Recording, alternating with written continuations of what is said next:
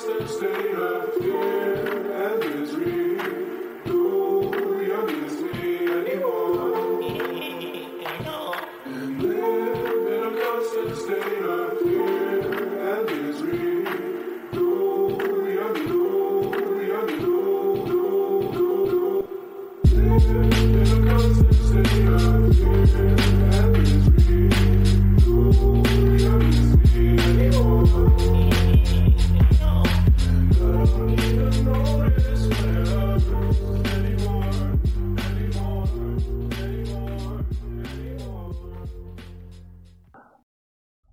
is up, punks? It's Shinobi, and we are bringing you Block Digest episode 257 at block height 671,614 on Sunday, February 21st.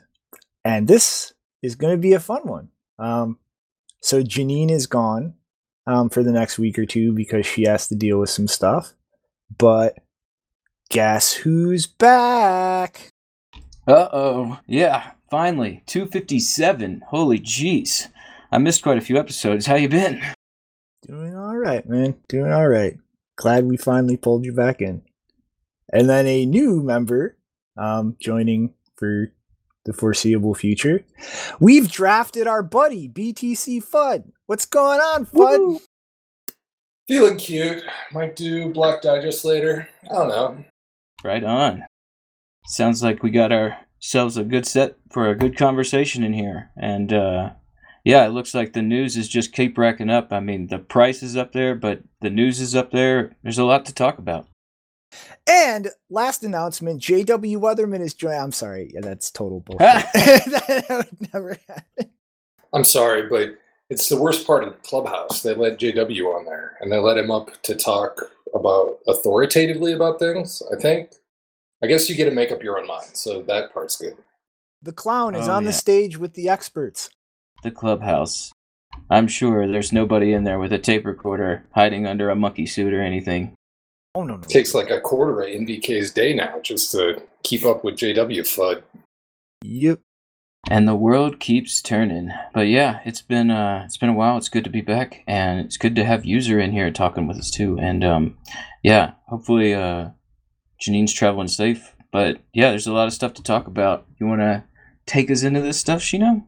Well, I think before we slide into that stuff, um, one trillion dollars, one trillion dollars, one trillion dollars.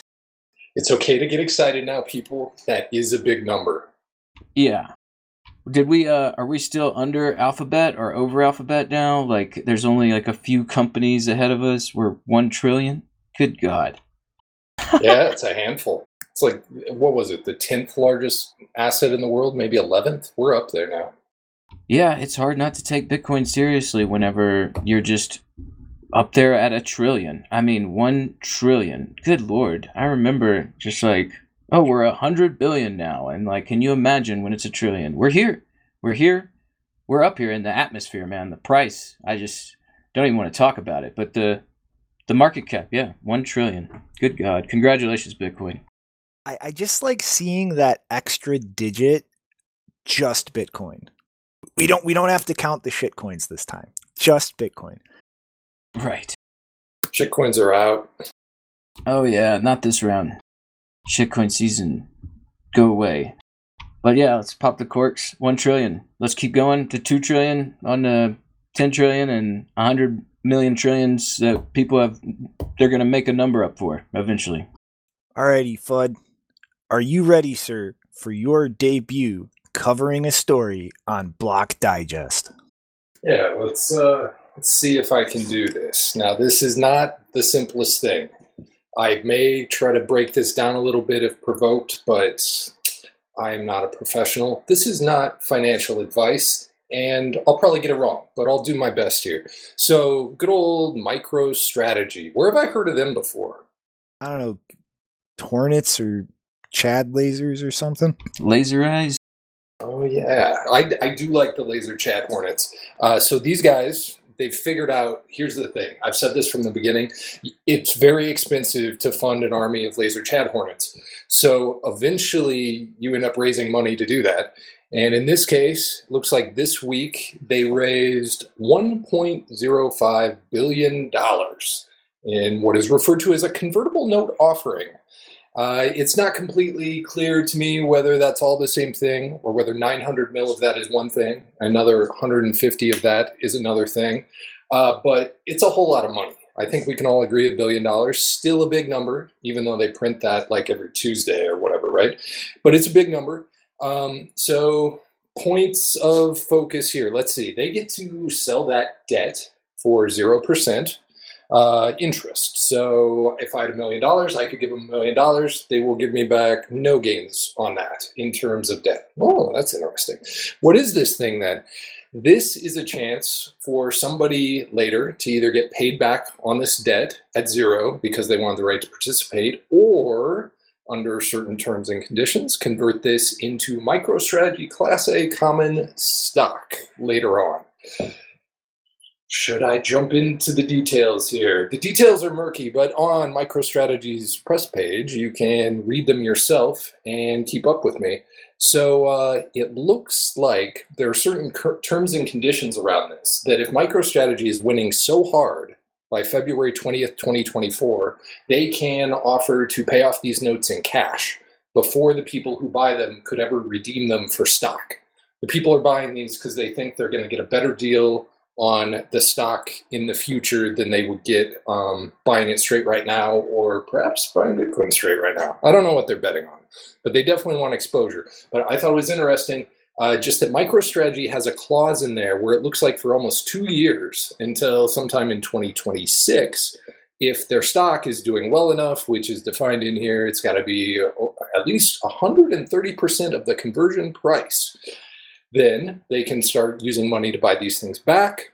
They don't have to let people get their shares. They don't end up diluted. And congratulations for playing. You own MicroStrategy. Money is 0% interest. You win. All right. So, how should we wrap this up? Um, big deal. Billion bucks. Evidently, a billion bucks doesn't need yield to get exposed to Bitcoin these days. Wow. Yeah. that is just kind of that seems to me like um suckers are being taken advantage of to leverage up on the corn um Yeah, Yeah, it sounds So- like is trying to maybe just grab some some more Bitcoin. I don't know.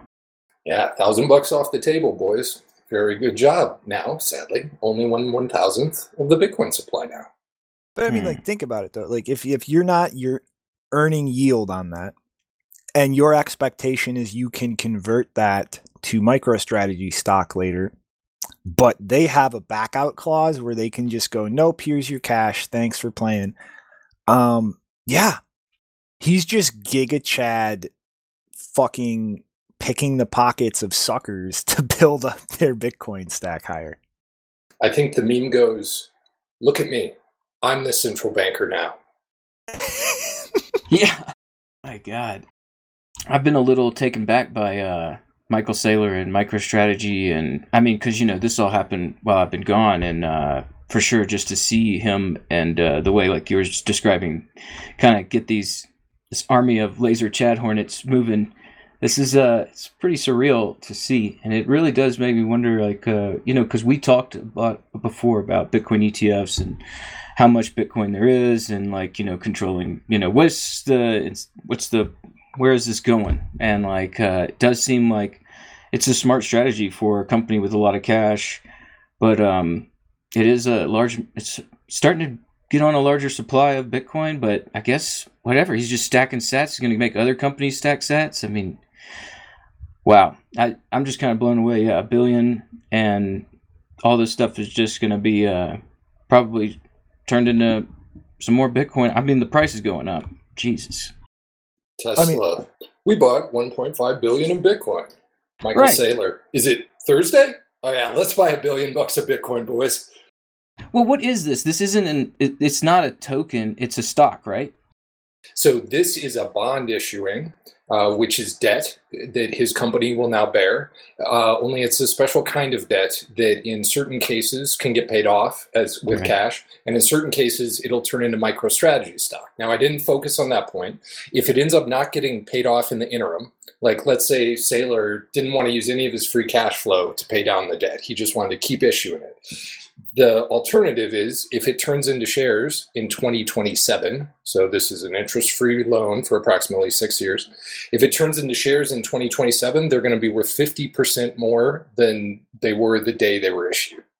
So he'll give you enough shares that equal 150% of your input cost. So if your money does turn into shares, you just got a 50% bonus on what that would have bought you at the day that they issued. So it's it's nice for you from that perspective. And if you think, uh, as you know, some do, that Michael is leveraging an S and P company into a leverage Bitcoin hedge fund of some sort, uh, you know, maybe that's something you want to bet on. Well, I mean, the kicker here to me just is like the specific details of those different terms. Like, you know what I mean? It like how how is this going to get played in the long term? Is this actually like going to just let this convert into stock for those who want it and don't play games or oh, here's some cash, thanks for the free money in the pile of Bitcoin. Man, if you're Mike and you're winning all day long and you got this big pile of cash and it's going to keep your other shareholders from getting diluted, and those people signed the term sheet, entered into it, you know, took the risk, and you can pay them out early. Oh man, I can't see why you wouldn't want to do that. Yep. Hyper Bitcoinization much, man? This is crazy. Got to get that stack, man. Yep. I mean, Wow. you know, it's no secret I am not fond of Michael Saylor and his general attitude about this space, but it's happening. the speculative attack is actually fucking happening with zero percent interest. Good God. Yeah, somebody call somebody at the Fed. Like the bad guys aren't supposed to get a use zero percent interest. Man, it's really curious where we go from here. Just thinking about everything and like, yeah, you were saying with Tesla. Like, I mean, you saw, you guys saw his, uh, you know, the news. He he's flipped his. He was laser eye for a day, and now he's like a uh, he's a fork in the road. I wonder where that fork is going. Yep. So I guess any more thoughts on this or uh Rick, you want to take us into some funny stuff? Oh, I've got a lot more thoughts on this, but I'd like to take us into some funny stuff, and we'll flush them out.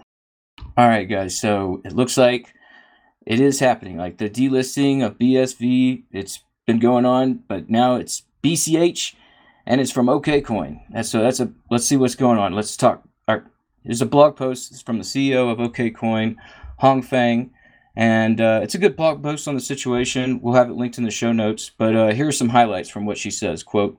We announced that trading of BSV and BCH, among several other crypto assets, will be suspended on OKCoin starting on March 1st, 2021. Today's announcement was the result of our most recent asset review. However, in the spirit of transparency, there is some unique history and context specific to our decision to remove BSV and BCH, which we'd like to share with the community. The very creation of OKCoin in 2013 was inspired by Satoshi Nakamoto's Bitcoin white paper and the ensuing emergence of a crypto industry.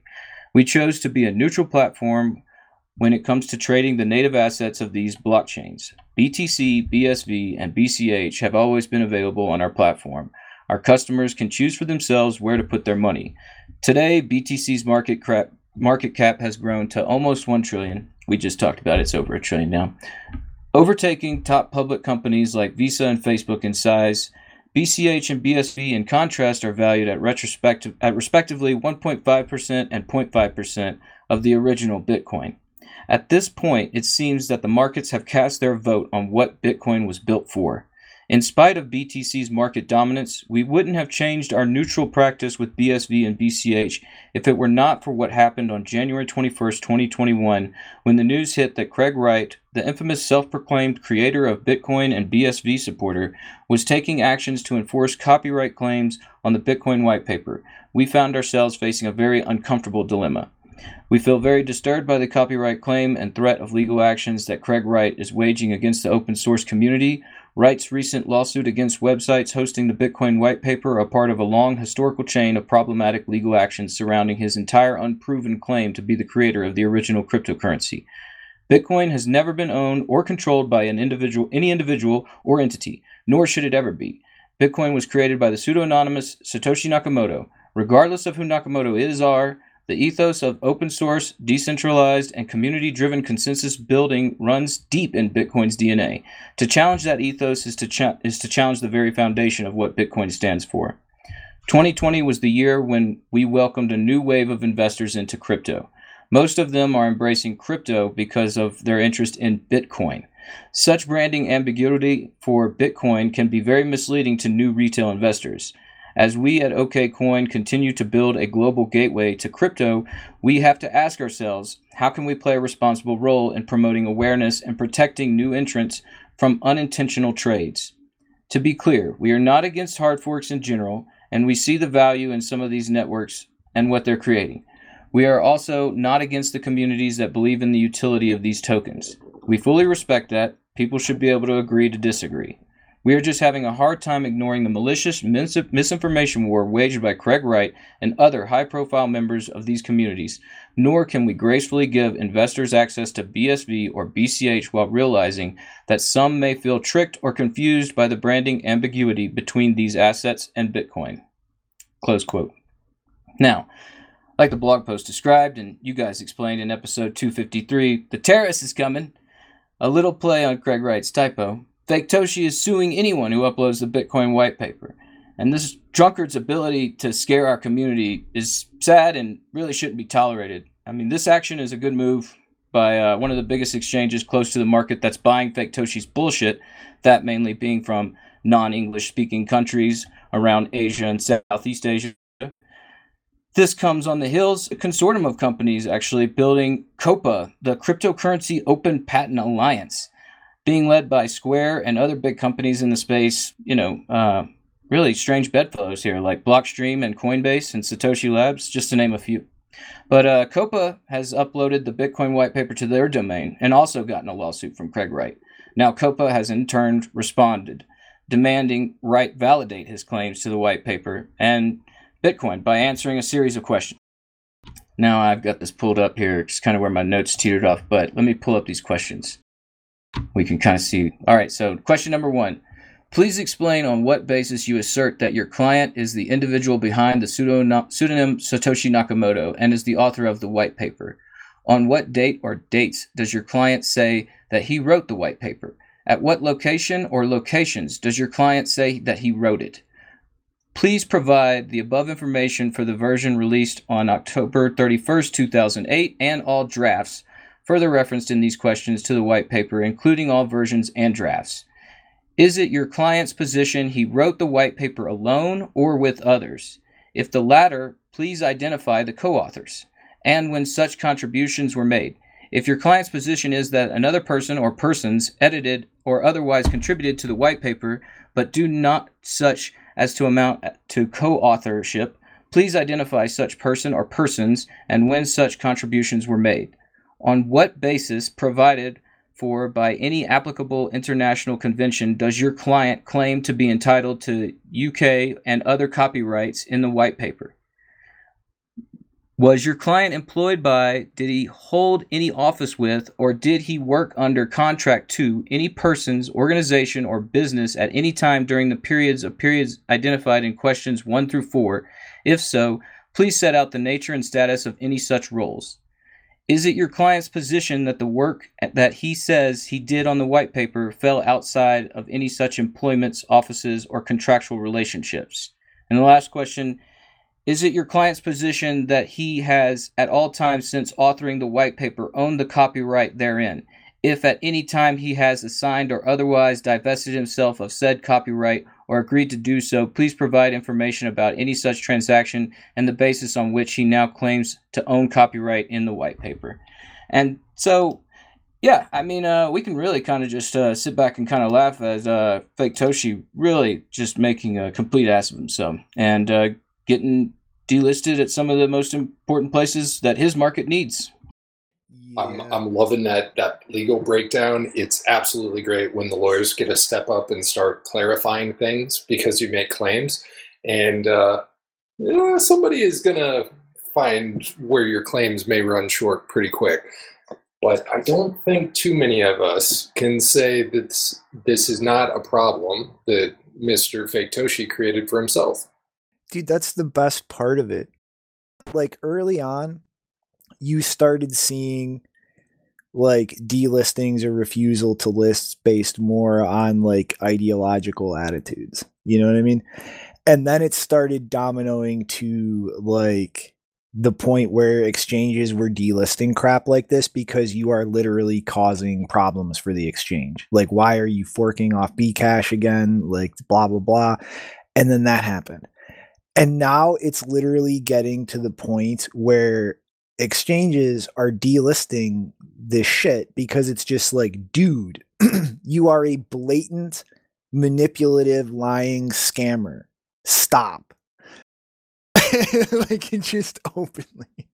Well, it's in an important time, right? Like you, like they said in the post. I mean, 2020 has been a huge year, and like we're saying, there's a lot of new investors stepping up, and you know, we're seeing some assets go to crazy levels, like we know they would.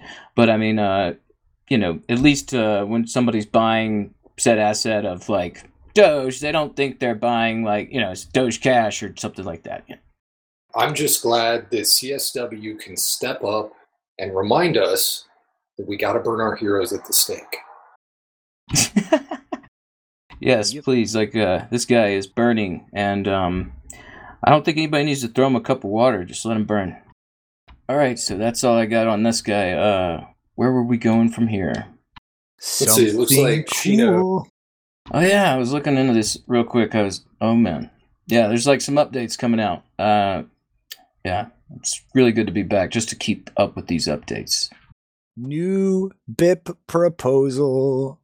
So I think like the last two episodes, in one way or another, we've discussed the recent um, multi-sig issue with the Coldcard and Shift's involvement in um, all of how that was portrayed and shit.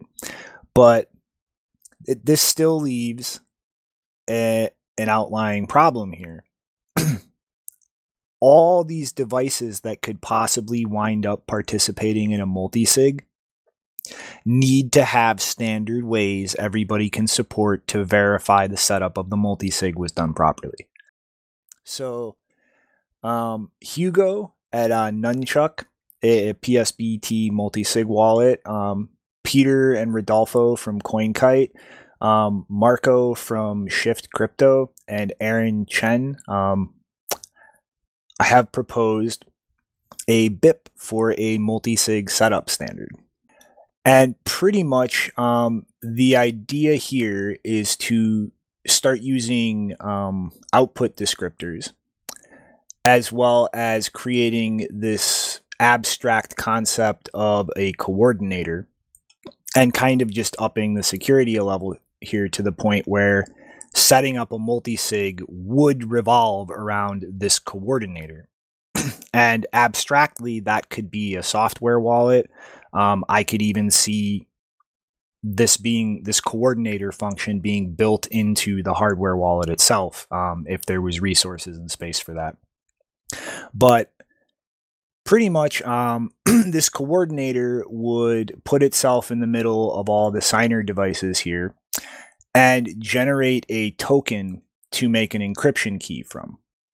and then from that point, you would pass that out to all the signing devices um, and then have them spit out output descriptors, um, their XPubs, so on, and then encrypt this to the token and pass to the coordinator who puts things together in terms of actually constructing the multi-sig addresses, um, verifying all of that, and then passing it back to the signing device um, with a checksum. And at this point, each device would go through and verify that its XPub is part of the, the multi-sig that just got set up and display to the user all of the XPubs, the descriptor, and the checksum that was tagged on all of that so that the setup would effectively guarantee more shielded communications between devices, i.e., only the coordinator in between all of this can actually even see the information being passed around. And then the checksum for all the XPubs and descriptor and such could be manually verified on the device after the device verifies that its key is in fact part of this descriptor setup. And then at this point, ideally, you would have the device save that, store that securely, and it can toss the coordinator token away and have a lot stronger guarantees, both in terms of reducing the um, points at which you can try man in the middle attacks, but also putting front and center in, in the user's face that checksum to verify all of the XPubs on each device, assuming the device is verifying that its keys are part of the multisig. And so the the whole kind of proposal is like let's let's stop the drama and the fucking around and the sniping and let's actually think through how do we do this securely in a standard so that all the things out there can do that and we don't have this swampland of weird fringe attack vectors and issues with multisig because you used these three things and they can't talk to each other in this way or don't verify this and so on. Because yeah we are in the wave of everybody use multisig that shit needs to get done right. It needs to get standardized, and we need to be able to move on securely instead of just drama every other week. So I definitely concur standards of power, and I, I don't know that you can take a practice like multi-sig too seriously until there are standards which can encompass most of the popular software hardware. Um, for the procedures to generate something like a multi-sig, use a multi-sig, just interact within, including starting that. Uh, this sounds fantastic, whatever layer you're coding at, uh, whether you're making wallets run on computers or phones, or whether you make a Coldcard, you would love to have that standard because then it's very easy to do this now that we have a standard because we're just going to do exactly what the standard says and you'll get the output that the standard says. And I don't know, I think it's kind of cool. Like imagine you and your friend showed up with some Coldcards, roll a die to see who gets to be the official, uh, you know, central party in this generation, and you just go. You make a multi-sig uh, because uh, everybody's little calculator supports it. Oh, but one guy wanted to use Electrum. Okay, he can use that. Oh, somebody else really likes whatever. Great. I this is great. Absolutely. Yeah. Put bring bringing different you know wallets together especially you know yeah the hardware wallets is always just a big back and forth. So to have something some standard where everybody could come together on multi-sig because multi-sig is so huge. And i mean everybody's rethinking their setups and you got to start rethinking yeah you need to be thinking partially signed bitcoin transactions and multi-sig and having your setups proper. And uh, so it's good to have a standard. Yeah it'd be awesome Well, I mean, it's just like so, like so fucking necessary, and like we've seen these problems happen with other areas of the space so many times, like different seed formats and incompatibilities, like not using um, the defined BIP dictionary for that, um, derivation paths. It, it it always just winds up leaving the user insecure or the user with a giant fucking headache when they want to try and move from one thing to another. And it's like it, it always turns into, well, my idea is better, or you fucked something up. And it's just everybody just forgets about the fucking user because there's no standard. There's no do it this way because this is what's easiest for the user. This is what's safest for the user. And just move on from the fucking bickering. You need those standards to stop that kind of dynamic. it'd be really good to have that with taproot too because i mean like taproot's all about multi-sig as right Well, I mean, honestly, I don't think in I mean in implementation you're definitely going to have to update things to work with Taproot, but honestly, um I don't really see what would need to change much here except just extra rounds of passing data around and like verifying checksums on stuff. You know what I mean? right just sort of like increasing the numbers Gorgeous. But yeah, this is awesome. Yeah, So I we- saw that whole head spin about you know the mul- the hardware wallets again, and you know it's always something. But uh, now I can understand. Like, yeah, it's you know usually there's something that comes good from these discussions, and that's a little heated. Well, hopefully it'll be a standard on these things. Mm-hmm. So, are we ready for another BIP proposal? Oh, the bips just keep coming. What's the next bip? Well, it is a proposal from Justus uh, Ranvier, the creator of BIP 47, to update um, BIP 47.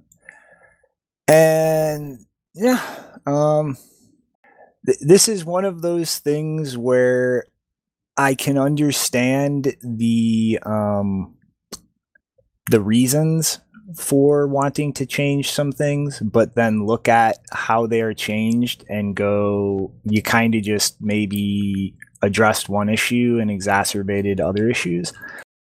Um, but pretty much the the high level gist of BIP 47 is you have your payment codes. And by combining say your public key and my corresponding private key i can give you something that would allow you to flip around and take your private key and my public key and generate the, the private key to spend the new address i just made. And you use op return to kind of encrypt and put that in an op return output um, on chain to guarantee that it's not really um, to, pretty much to guarantee that when you go scanning the blockchain, you will find all of the money people have sent to you this way and not miss some because you didn't know and don't have their public key information, etc. And it's kind of dependent on that notification um, transaction. So, the two main things that this proposal um, would change is one, add support for more than one coin with separate derivation paths. Um, because right now, if you kind of tried to take the same payment code and use that on Bitcoin and on Litecoin, like addresses are going to get reused, and that would kind of blow, um, you know, a lot of the privacy dynamic going on here to some degree. Um, but pretty much they want to change the structure of that notification transaction um, and instead of use op return which severely limits how many notifications you can send at once um, uses a weird one of three bare multi-sig setup so pretty much instead of shoving things in the op return output what you're going to do is take one key in this one of three multi-sig, that's your actual key to be able to spend your change from this at some point later. And then the other two outputs or public keys in this one of three multi-sig are kind of um, where you're hiding or nesting the information in the transaction so that the receiver can generate the appropriate keys to spend the money you send them. And this would allow you potentially to bundle multiple notifications in a single transaction because of the lack of op return restrictions. But the thing here is um, that's a raw multi-sig.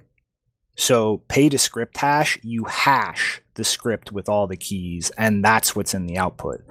This just shoves all the keys right in the output. So it makes outputs bigger um, makes the transactions bigger, makes them more expensive. And it's also recommended in this BIP proposal that you should opportunistically, um, if you have any payment um, channels, um, not in the Lightning sense, in the sending a um, notification transaction so you can generate PayNym addresses for people. Um, they want you to use the change output with your money um, just oh i'm making a regular transaction but i'd also like to make my change output this one of three multi-sig to open a, payment code channel with somebody i wanted to um, which is again going to exacerbate um, your money management because just the change output in a normal transaction so a bunch of money is locked into a much bigger script that's much more expensive to spend. And it's just like yeah um i can understand without question um the reasoning for wanting to support different derivation paths for multiple coins so that you don't have different chains correlating and leaking things. But you know, in net, in a wallet where PayNym um, or BIP47 adoption was very large, on average, this I think would just start increasing the size of users' transactions and the fees they're going to have to pay. So it's like I'm not really sure here. It's like, is that worth the optimization trade off here, or is that kind of just uh, alleviating one issue to make another worse? You know what I mean? Yeah, you let a little pressure off here, added pressure there. What's does? I mean, yeah. Sounds like it's gonna be something to help. Well, I mean, is it though? If you're using this for on chain privacy in a system that's inevitably just going to start seeing more and more fee pressure, you're doing something to actually increase users' transaction sizes so they have to pay more in fees in a fee market. You know what I mean? Hmm. Yeah, that doesn't sound very helpful. Wish I had something to offer on this one. This is definitely a very technical topic. I happen to notice that it supports more address types than previous versions and has a different notification type than previous versions. So maybe they were going for some utility there. Uh, but if this isn't directly applicable to TapScript, etc., or Taproot as written, it sounds like you're going to have to readdress it. Well, no, it's like that's just not possible in design terms to use Taproot for this kind of thing. Because like the the whole point of this is this information has to be publicly recoverable by whoever has the key it's encrypted to just by scanning the blockchain. So like this information can't be buried under Taproot and used for this type of notification purpose cuz like that has to explicitly be in the output so someone scanning the chain will see it. You know what I mean? Gotcha.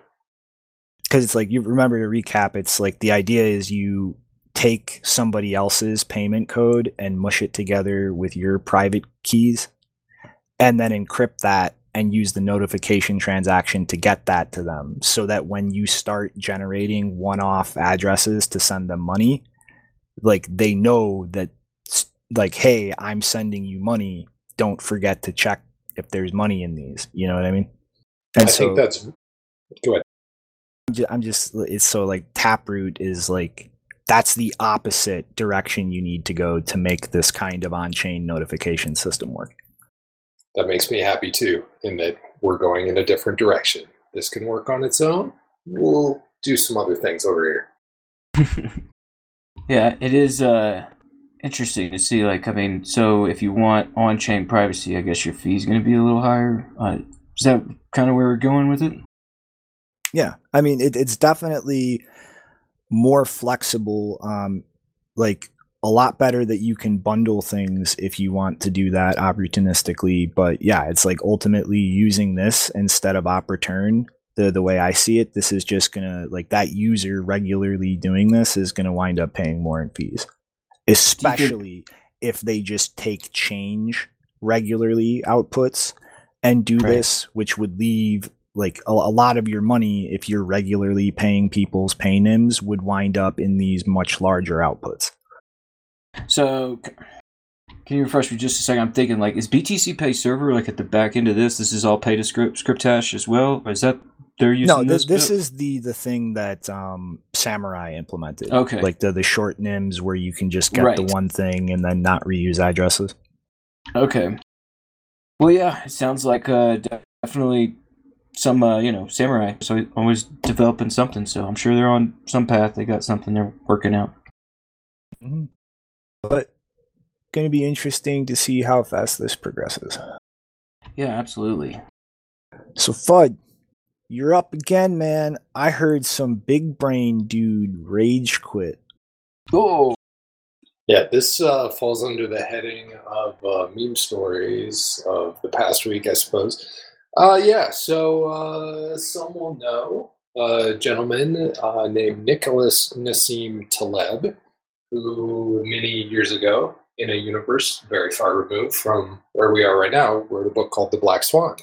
and started to talk about events, uh, risk events that happen maybe more often than people account for.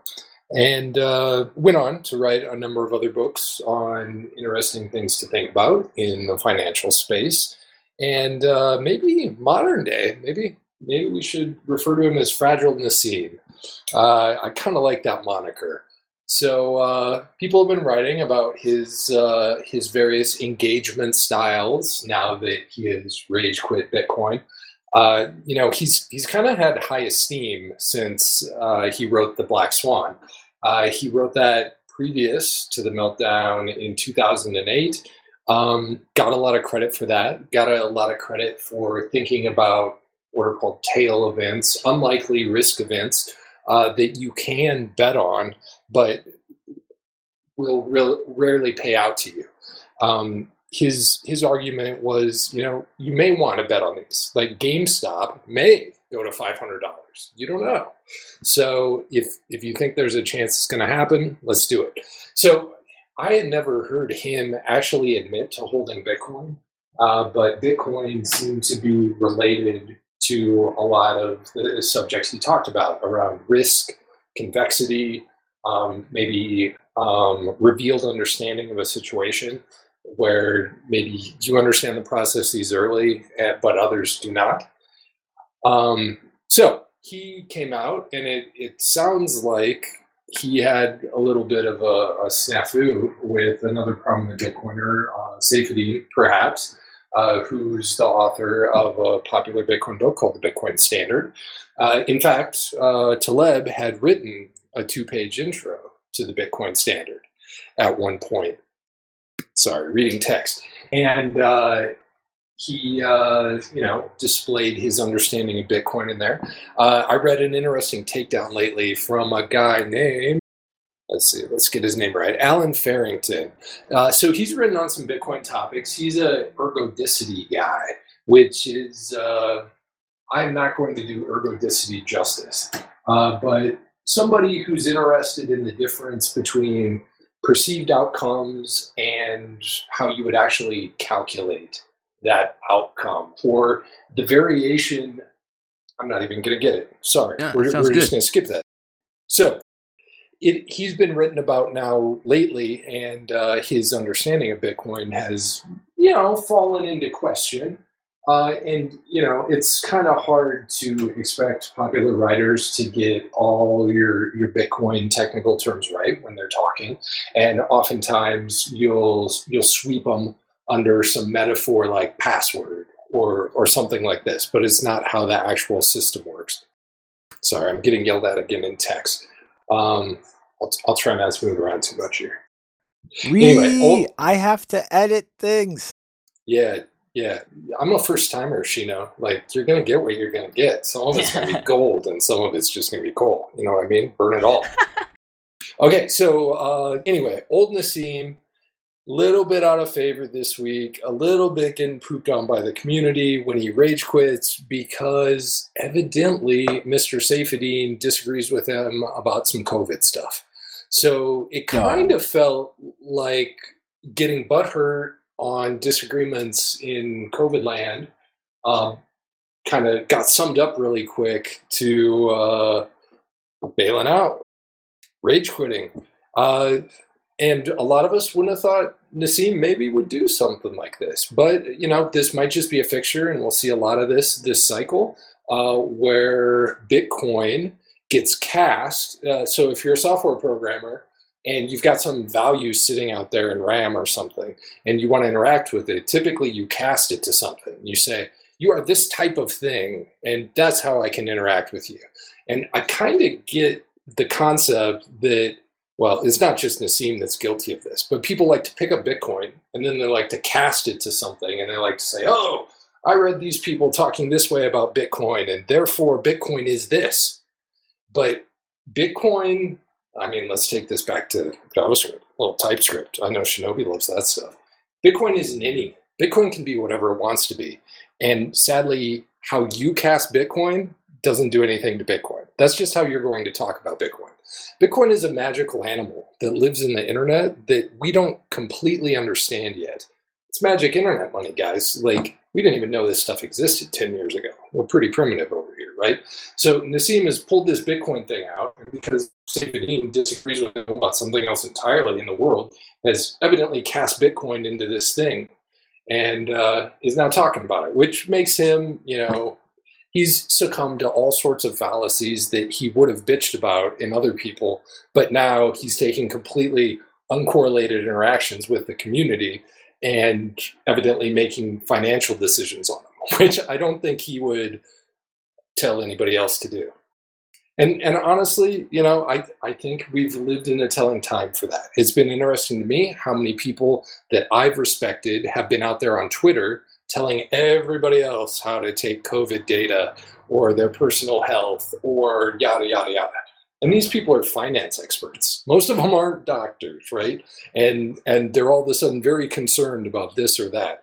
Um, so we live in interesting times. So anyway, Nassim probably still holding some Bitcoin, if I had to bet. Dude, I was just shocked as hell at the rationale slash excuse he gave. Like, this isn't money because it's too volatile. I'm sorry, did I miss the did I miss the point where the whole Bitcoin community came to the consensus that um we're done monetizing now? Like this is it?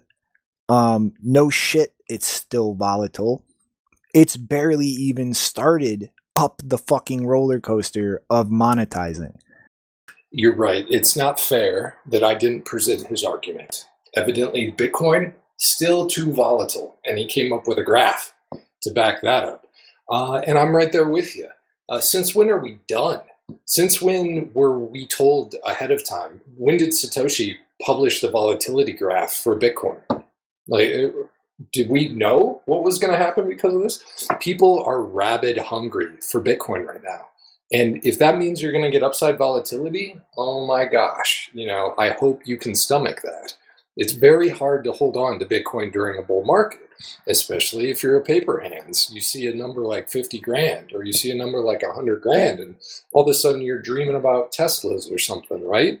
And who knows what old Nassim wants out of his life or whatever. But I will personally happily sit through upside volatility. I'll happily sit through downside volatility because we're on this path and you got to walk it to the end and take it. Yep. Yeah, I saw that too. Too volatile. It's like, yeah, are you kidding me? Volatile straight up. It's ridiculous. Like, uh, of course, there's like these periods. Every market has these bull and bear, but I mean, year over year, if you look at it, the volatility has been straight up. Yeah, I mean, come on, guys. Like a ten-year-old thing that's not even as big as is gold now. Like, why is it still volatile? Like, this is broken, guys. Why is this still volatile? And what what's fun is usually people make the argue that make the argument that you don't want volatility so much you're willing to take an asset that is devaluing itself at call it five percent a year, called the U.S. dollar, right? A known loss versus what has been at least on our time scale solid upside volatility. So buy the think- ticket, take the red. Uh, yeah, I think you're right. I think it's like a it's a big emotional thing. It's sad to see, especially like you're saying, we live in interesting times. But just like they take a uh, an argument from something totally uncorrelated, unrelated, and they're gonna just like cast it into this whole other side of their life and just be like, well, this is I'm gonna just say this and be done with it. But I don't know if I believe you, Nassim. I think don't you're just either. saying he's crashed his boat with his treasure or something. That was my first reaction too, honestly. It's like, yep, there's a boating accident right there.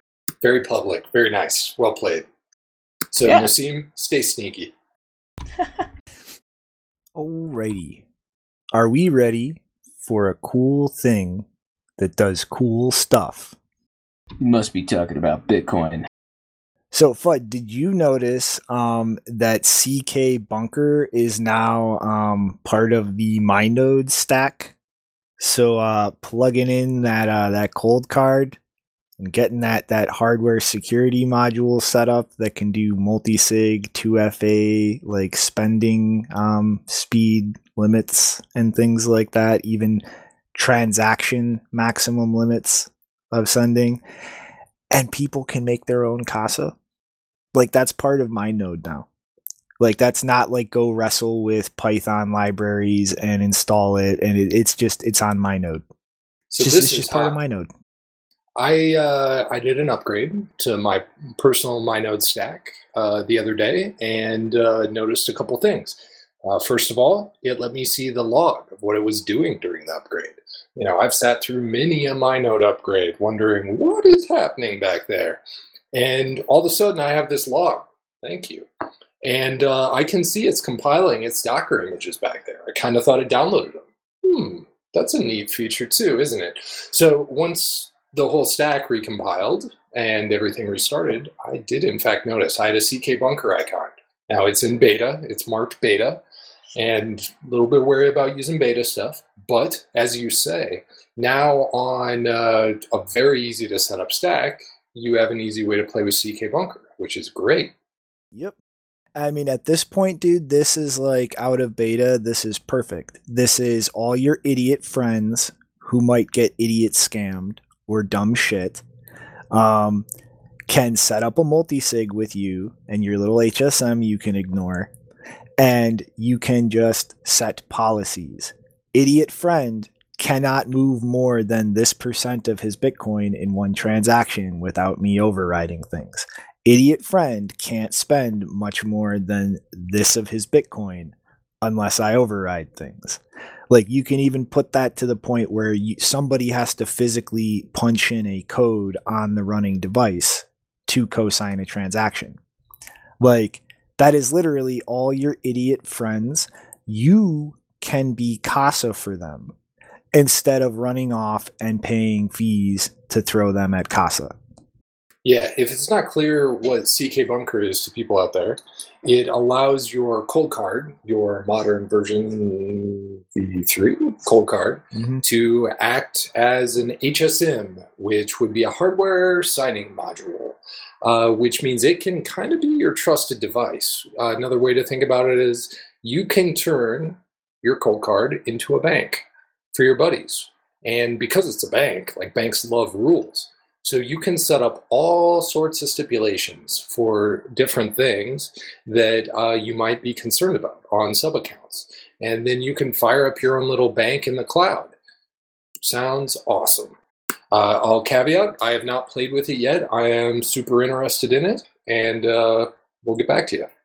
Yeah, you guys are getting me hyped, man. I'm like looking up MyNode, and I mean, I I remember covering CK Bunker, and I know like all the pretty cool stuff about that, but uh, like I didn't really know about MyNode. I'm looking this up. Man, I'm getting excited. I need to I need to get a node stack going here. Yeah. I mean, like, think about this, dude. That's your, like, helping your buddies safeguard cold storage. Like, you could even take that or it could get rolled into Bunker. Like, give me time lock transactions. So if I get hit by a bus, idiot friends can get their money back after like six months or some shit. You know what I mean? That- And then, like, re- really, dude, the thing that would take this to the next level is a mobile wallet where they can just have a mobile wallet, like a hot wallet that uses the HSM. And then it's like now you're not just um your buddy's Casa, um you're your buddy's Blockstream Green too. Wow. I'm so excited. I got some MK3s because, you know, price going up. You got to rethink your setup and everything. But uh, yeah, now I'm starting to rethink all sorts of potential. Well, yeah, I mean, dude, it's like there are just a lot of valuable business niches in this space where some company effectively holds your hand, um, so you don't get fucked because you're an idiot. This type of shit is like it doesn't have to be a company anymore. It's your buddy who knows what he's doing in this space and will personally hold your hand. Like you're you're trusting a buddy versus a company to stop you from being stupid that is such an unarguably better trust model for that kind of shit. Yeah. I mean, you get me really excited about the potential of just thinking about, you know, as somebody that ran a meetup, and I can't tell you how many times people came up to me like, hey, you know, where do I get some Bitcoin? How do I do this? And, you know, now that I'm starting to, I don't know, I moved, you know, I moved and I'm like in a place where, you know, I feel like I could do a little bit more. You know, it would be interesting to build like a, uh, you know, some town protocols to where like uh, somebody can, you know, feel like they're getting into Bitcoin and, and I can feel like I'm getting them into Bitcoin in the most appropriate way. Where, you know, nowadays it's so hard to tell people where to go. You know, I mean, like you could tell people a couple of places, but, you know, it's always like, you know, you got to stick with it. You got to see if they're to keep doing the right thing. And it'd be so much easier and like less of a heartache if I could just be like, well, you know, I mean, like I could sell you something and we can like, you know, set up a, a multi sig and we can make sure that, you know, you're not going to get out until this pri- point or this year's or whatever. And like, you know, I don't have to worry about them coming to me and be like, hey, it's time to sell. It's like, no, we already set up that thing a long time ago. Yeah. If you guys haven't checked this out, while BTC Pay server, maybe your on demand e commerce stack for Bitcoin, CK Bunker is your banking stack. I think there's a lot of potential here. Yep. Fucking awesome. Alrighty. This one is going to be weird. This is going to be a weird story, guys. Yeah, I was trying to catch into it yesterday and I was reading it and I was like, man, this sounds um sounds like something uh I don't know. I need Shino to explain to me. What's going on with uh, Brave and Tor? So, who would have ever thought that Brave Browser would be covered on this show by somebody other than Janine? yeah, right. Well, um, yeah. So, um, sometime late last year, I think November, um, a user discovered that in Tor mode, um, Brave browser was leaking all um, Onion um, name requests to an actual mainnet DNS server. Um, I'm not sure exactly low level what was causing that, but it's um, something to do with the fact that they do some of their ad blocking stuff based off of CNAME records, which do an isolated ClearNet um, DNS call, and the onion addresses were leaking out that. But so pretty much, um, since this bug got into Brave, um, if you were not using a VPN or something else um, to hide things from your ISP, then your ISP was seeing every Tor hidden service that you connected to with that browser. Um, and even using a VPN, um, that VPN provider is also going to see the exact same shit if you're using um, their DNS um, system or if they have something coupled there. Um, you're going to be leaking that. So, like, yeah, um, pretty much for months, um, Brave Browser has been snitching on every Tor user not behind a VPN to to their ISP about everything they did on the darknet. And so just point blank, um, this is exactly why the Tor project has the Tor browser, which is maintained by the actual Tor developers so that everything can be taken into consideration in terms of tightly handling issues coupled with or Tor, keeping your browser fingerprint um, as homogeneous as possible, which is something that Brave doesn't do with their Tor integration. And it's just like, yeah, imagine right now how many people who use this browser could have been doing darknet market shit and just oop their ISP just why are they constantly going to this drug market on Tor? Huh? Silk Road 4.0. Where, where's this guy going? This one is uh, kind of straight fantastical to me, and it, it makes sense as a bug from a programmer perspective. So, like, let's say you want to go to blockdigest.com. The first thing you do is figure out where blockdigest.com is. We have to break through the English layer, whatever blockdigest.com means, and go actually find the computer on the internet that represents it that's the very first thing you do before you do anything with Block Digest, whether load a web page or send a Bitcoin transaction or whatever you want to do. So apparently, these guys in their code somewhere forgot that onion addresses are not something you look up via DNS and decided they would shoot them down the exact same channel as everything else and thus expose what you're looking for to the whole world. Well, aka your ISP and every other network it flows through. So, very conceivable problem, but one might think you would write a test case to detect this. Uh oh. They didn't. Evidently not. Man, anybody with Wireshark would notice this. And that's the thing. If this has been a bug since February and anybody could notice this that was auditing browser behavior on your system, that's also a little weird. Dude, it's just it, Sorry, it's it's not as weird Yep, as, as covering um yeah, but it's not as weird as covering anything to do with Brave browser without Janine. Like this is weird. Yeah. Let me just go ahead and say. What's what's his name? Brendan. What's his Brendan last- Ike. Yeah, Brendan Eich. He's an idiot. Oh my god. Just for Janine, I'll say that. Yeah, he was on uh, Lex's podcast the other day. Definitely a smart dude. Definitely has been the right place a lot of the right time. Whether he needs cryptocurrency to run his little browser, I'm not. I'm not convinced. I hear people saying they like the browser, but I've never really taken use. I've never really used it, but uh, I mean, geez, this is pretty egregious as far as like somebody that's trying to build a privacy enhancing browser and then you're leaking onion addresses. I mean, the whole onion network. I mean, if you're if somebody's using the onion network, um, that should be the utmost. Like this is private for sure. This is private. They're using onion the onion network that they want it to be private. Nope, it's just being leaked.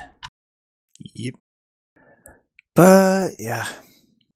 So FUD, I hear that fleeing to the countryside is a real popular move in this space these days. Who thinks Yeah, it will so- save them?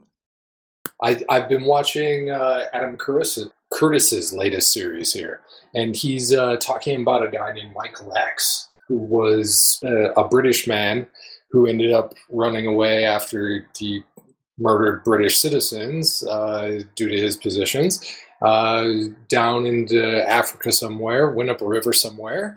They picked him up, they pulled him out, and they hung him. Interesting corollary to our news today. Uh, evidently, and this was right around press time, uh, Caitlin Long uh, tweeted to us that, in fact, the XRP Corporation, let's see what they're called.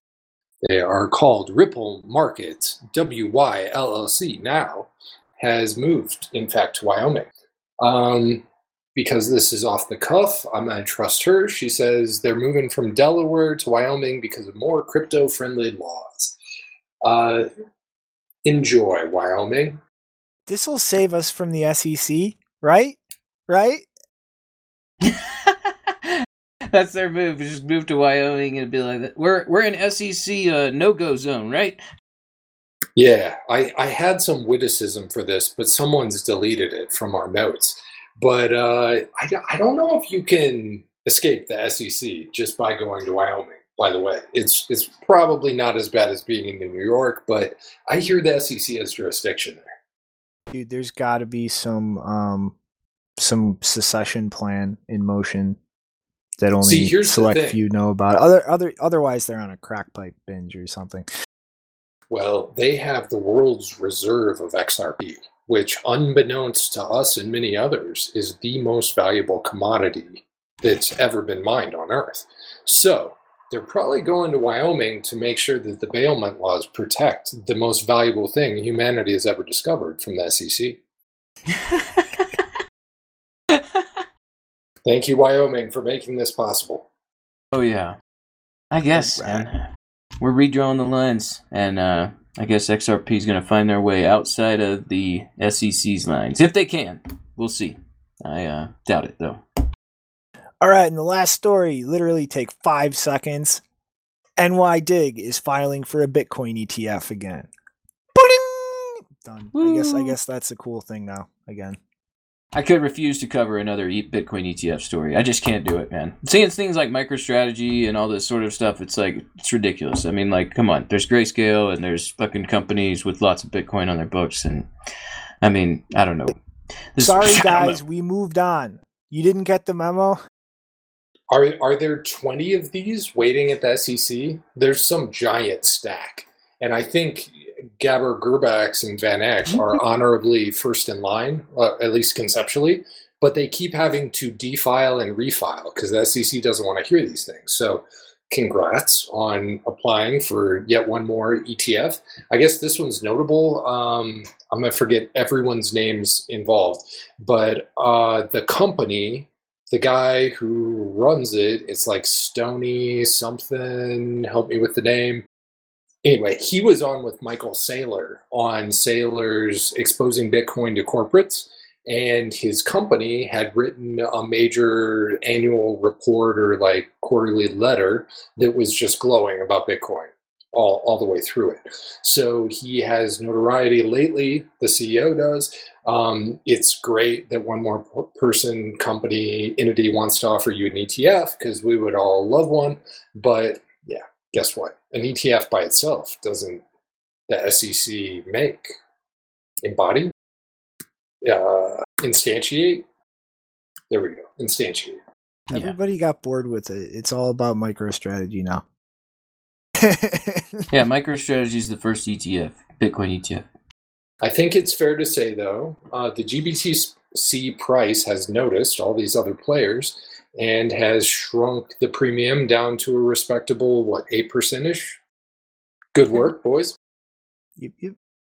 Well, So, yeah, I don't know, guys. I think it's I think it's fart off. Final final thoughts time. Memeing contest is here. oh no, the final thoughts. I actually had a good one. Um, you know, I've been on Mastodon uh lately, and um, let me pull this up. I uh, want to give a little shout out to who actually did this because they've been so active over there. Dr. Bitcoin MD, Dr. Bitcoin MD at Bitcoin Hackers on Mastodon. Yeah, he re uh, he grabbed something off of Twitter. So I mean, you know, somebody tweeted it, but he put it on Mastodon, so I'm gonna give him the credit. And uh, it's somebody in Bozeman, Montana. It says Montana's housing crisis summed up on a downtown Bozeman street corner today. Pics sent by a friend who says, "quote People are getting desperate." And it shows this guy looks like he's dressed up to go to a sporting event or something, and he's holding a sign that says "Sell to a local." Please sell me a home. And he's got his email address on the front, and then on the back, it's got a thing. It says "Baby due in June, living in 400 square foot." Any leads help, God bless. Check on down payment, check on financing, check on solid income, no check on a home. Please help me find a home. And yeah, guys, like we're entering some pretty rare inflation territory where the inflation is just so evident. And uh, you know, I'm you know, people are making moves on hard assets and the run's coming. And we see where things are right now, but wait till the run really comes, guys. I mean, it's going to come on a real hard digital scarce asset. And when it does, things are going to go crazy. I hope you're working on your setups too. Well, I just I wanted to to uh, ask everybody to sign um, my petition to um, dig up all the soldiers buried at Arlington National Cemetery and move them because I just found out that that land used to be the estate of Robert E. Lee, and that is just unacceptable. That is just Oh. unacceptable to have American soldiers buried on a former Confederate general's land. That's unacceptable. Get those bodies out of there. Wow. I didn't know that either, but I think that's kind of acceptable. I'm from the South. I don't know. I look Just- forward. just- A rumor I heard um, ascribed to um, an unnamed idiot from the House earlier today. So, yeah. I look forward to the U.S. being receded to England. All right. Yeah, so from my side, uh, certainly what you said, Rick, you know, we were listening to Michael Saylor talk about, you know, he, he's talked about how your reference rate is money degrading at 15 or 25% a year. And most people don't think about it that way. But I believe quarter on quarter, this previous quarter, housing prices across the US were up something like 14%. I think that's a year on year number. But if that's how much housing can go up, and the inventory is about half of what it usually is, I only assume due to COVID stuff, then your real inflation rate is about 15% or higher. And you got to start thinking about how are you going to insulate yourself from that? So Yep. there's there's a lot of things to think about up that alley. If you're thinking about Bitcoin, I think you're at a good starting point there's a lot of different ways to take your research up that alley as far as how to protect yourself from that world that's out there. And now is as good a time as ever to start down that path. If you haven't been down that path, if you haven't seen that fork in the woods yet, that Elon is evidently seeing now, you know, you probably will pretty soon. And it's time to think about that long and hard because you can take either fork, it's up to you. And, you know, those around you will give you a lot of input as to which fork you want to take. But it's a hard decision to take the fork that most don't. So think about it, do your own research, sally forward. Don't forget to sign the petition. Later, everyone. Catch you later, punks.